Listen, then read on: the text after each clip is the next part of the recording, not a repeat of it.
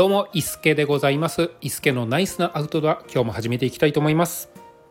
えー、昨日はですね、シュラフ何がいいかなっていうので、えー、こんなことで悩んでますっていうのをですね、だらだらだらだら、えー、長時間ですね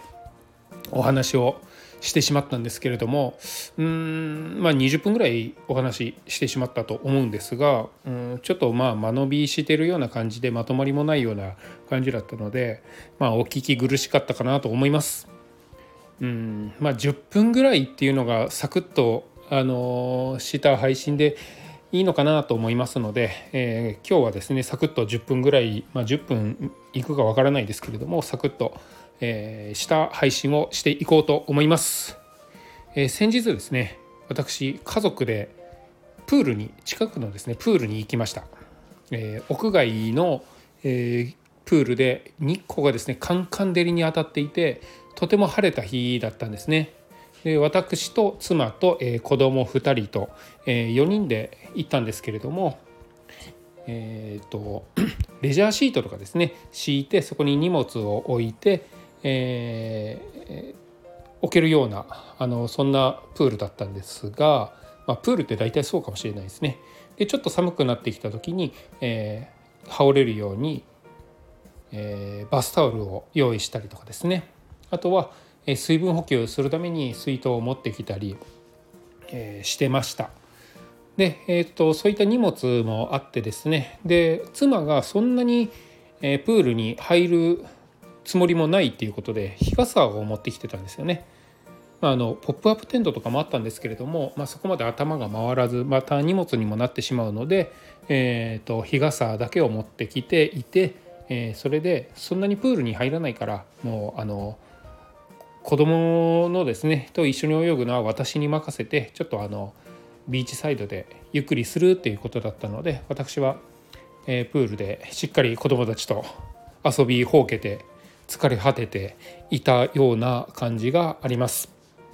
で、えー、とただ、あのー、やっぱり途中で交代して、妻もあのずっと日光の、ね、下にいたら暑いものですから、ちょっと水に入って涼みたいっていうところもあり、私も疲れたから交代っていうところもあり、えー、妻とですね少し何回かまあ交代して、私も、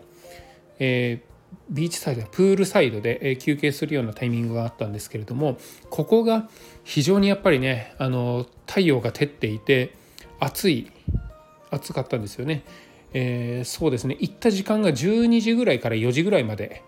なので、一番一日でも暑いようなあの時間帯に行ったんですね。で、えー、行ったところですね、うん、なので私はあのプール、プールサイドでですね涼む時の、えー、水と、えー、あとはうんと日光を遮るような ユーブイ カットのあるような衣類、何か持っていけたらなと思って、あと、えー、どうしてもこう濡れた体で着るので、えー、吸水性か撥水性かどちらかに優れたものがいいなと思いまして、私はですねあの先日ワークマンで、えーえー、とレッグカバーなどを買った時にですね一緒に購入したですね撥水性のナイロン地の薄手のパーカーを持っていきました。で、これがですね非常にこう大正解だったんですよね。もともとはあのアウトドア、登山とか、え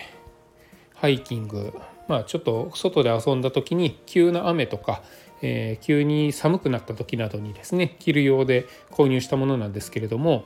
薄手のナイロンなので、えー、かなり小さくなるんですよね。あのくしゃっとしてもいいですし、えー、これポリエステルとナイロンの、まあ、違いでもあると思うんですけれども、ポリエステルですとあの丸めてくしゃくしゃくしゃっとすると、えー、ちょっとこうパリパリしたような素材なので、そこまでコンパクトにもならない。で、あと広げた時にシワが非常に目立ってしまうっていうのがポリエステルの特徴だと思うんですが、これナイロンはですねくしゃくしゃにできるんですよね。で、アウトドアで行くとナイロンにですね使われているものが一番、えー、メインで使われているのがシュラフですかね。シュラフの、えー、生地っていうのはナイロンで作られているものが非常に多くてですね、えー、中でもダウンシュラフの、えー、表面地はナイロン系のものが多いと思います。で、えーと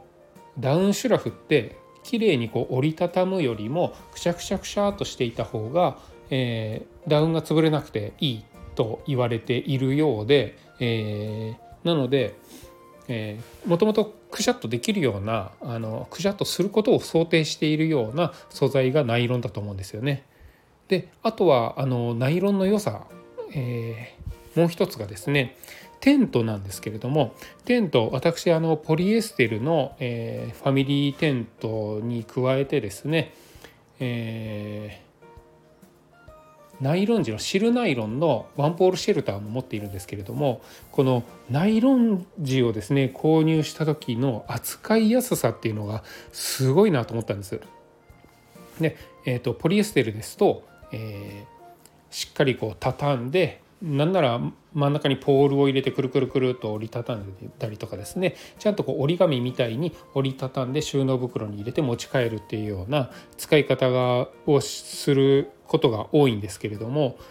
えー、でしかもそうしっかり折り目をつけてきれいに畳んでいかないともともとあった収納袋に入らないっていうこともあります。でもこれナイロン素材ですとですね、もともとあった収納袋にくしゃくしゃくしゃっと詰め込んでいっても入るんですよね。で、えーまあ、シルナイロンなのでシリコンも入っている、まあ、テントなんですけれども入っているので、かなりこうスベッとしたような形で、えー、水にも強い、雨にも強いというようなで劣化にも強いというようなのがナイロン素材にシルナイロンの素材になりますね。でそのワンポールシェルターを購入した時に、えーちょっとこう衝撃がを受けたんですよね、えー、ポリエステルのテントとか、えー、ポリコットンの、えー、タープとかは持ってたんですけれども、えー、これがナイロン地になるとここまで扱いやすく軽く、えー、コンパクトになるのかっていうことにですね衝撃を受けて、そこからちょっとこうナイロン地っていうのが気になっていたものなので、えー、ワークマンのですねそのパーカーを見つけた時に、えー、迷わず購入しました。で私のねあの購入した、えー、パーカーの色がですねまた綺麗なあのレモンイエローみたいな色ですごいね可愛いんですよ。で、えー、何が良かったかというとですねあのプールの話に戻るんですけれども、これ着てですね、えー、着ないと着ない方がやっぱり風が吹いたら涼しいです。ただ風がなく日光がじりじり当たってる時、えー、肌がですねもう痛いんですよ日光で。なので、えー、ちょっとこうパーカーを羽織って、えー、フードをかぶって、えー、帽子をかぶったキャップをかぶった上にフードをかぶって、えー、いたんですけれども、日光が直で肌に当たらないって結構涼しいなと思いました。でこれポリエステルだったらかなりこう中が蒸されて、あのー、暑かったと思うんですけれども、薄手のナイロン地なのでそこまでこう中に熱がこもることもなく、というかあの隙間からですね風がこうあのを取り込むこともできますし、結構これ涼しかったなと思います。なんかこう女性の方で、えーと、例えばこう腕を出した方が、まあ、物理的に言ったら何もなく何も身にまとわずない方が涼しいで、まとっていく方が暑くなるっていうイメージを持っていたので、あの腕とかですねあの女性の方で出してた方が涼しいはずなのに、えー、と何かをこう羽織って日焼け防止で、えー、腕を隠してる方がですねあの女性の方で、えー、この時期になると非常に多いんですけれども、そういった方がですがあのそれって暑くないのかなと思ってたんですが、これちょっと 常, 常識じゃないわあの認識がちょっと覆ったようなところはあります。でナイロン地、まあ、これがですねもっと通気性のいい朝とかだと、えー、涼しいのかもしれないんですけれども、撥水性っていうところとコンパクトさっていうところをあのメインに考えていたので、この薄手のくしゃくしゃになるパーカー、えー、ナイロンパーカーっていうところが私にはあの非常にこう、えー、合っていたところがありますね。濡れてもいいですし、でやっぱりあの汗がついてしまったので家に帰って水洗いをしたんですが、水洗いした時の撥水性もすごくって、で干したらもうあっという間に乾いてしまうっていう、その扱いやすさっていうのも良かったなと思いました。なのであのアウトドアではあるんですけれども、キャンプやハイキング自然の中で遊ぶ以外にもあの使い道が非常にあるのがナイロン地の薄手のパーカーだったなと思いました。えー、なので勝手正解だったなと思います。えー、まあそんなこんなで、えー、今日の、えーまあえー、放送ですね終わらず終わりにしたいと思います。ナイロンパーカー最高です。それではまた。じゃあねー。